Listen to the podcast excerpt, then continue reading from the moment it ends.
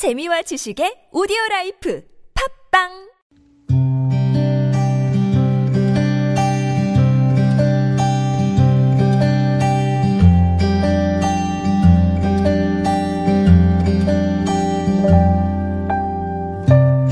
어머니, 저 둘째 며느리 영옥이에요.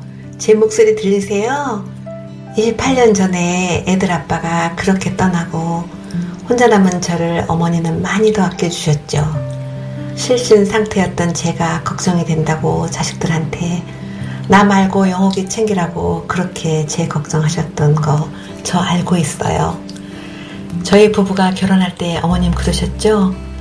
나중에 너네랑 같이 살고 싶다고. 그런데 어머님, 그 소원을 들어드리지 못해서 죄송해요. 어머님은 제가 힘들 때 그 누구보다도 제 아픔을 공감해 주셨고 위로해 주셨는데 저는 일이 바빠서 멀리서 살아서 이런저런 이유로 자주 찾아뵙지도 못했네요.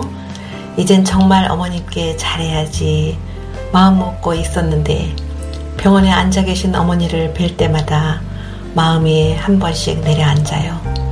누구보다 든든했던 어머님 매일매일 조금씩 작아지는 게 기억이 사라지고 아이가 되어가는 모습이 저는 그렇게 마음이 아파요. 그러다 어머님이 저까지 잊으시는 게 아닌가 무섭기도 하고 말입니다. 그치만 저 어머님 앞에서 울지 않을 거예요. 늘 그랬듯이 웃는 얼굴로 어머님 뵈러 갈게요. 늘 제 편이셨고 제가 살아갈 수 있게 응원해 주셨던 우리 어머님 사랑합니다.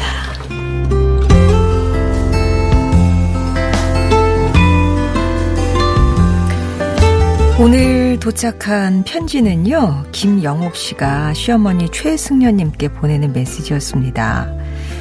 어, 저희가 설날에 띄우고 싶은 편지 미리 이제 신청을 받아서 이렇게 녹음을 해봤는데요.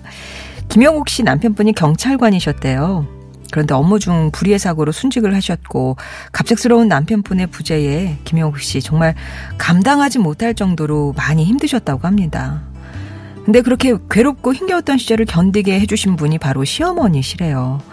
다른 형제들한테 나는 괜찮으니까 우리 영옥이 챙기라고.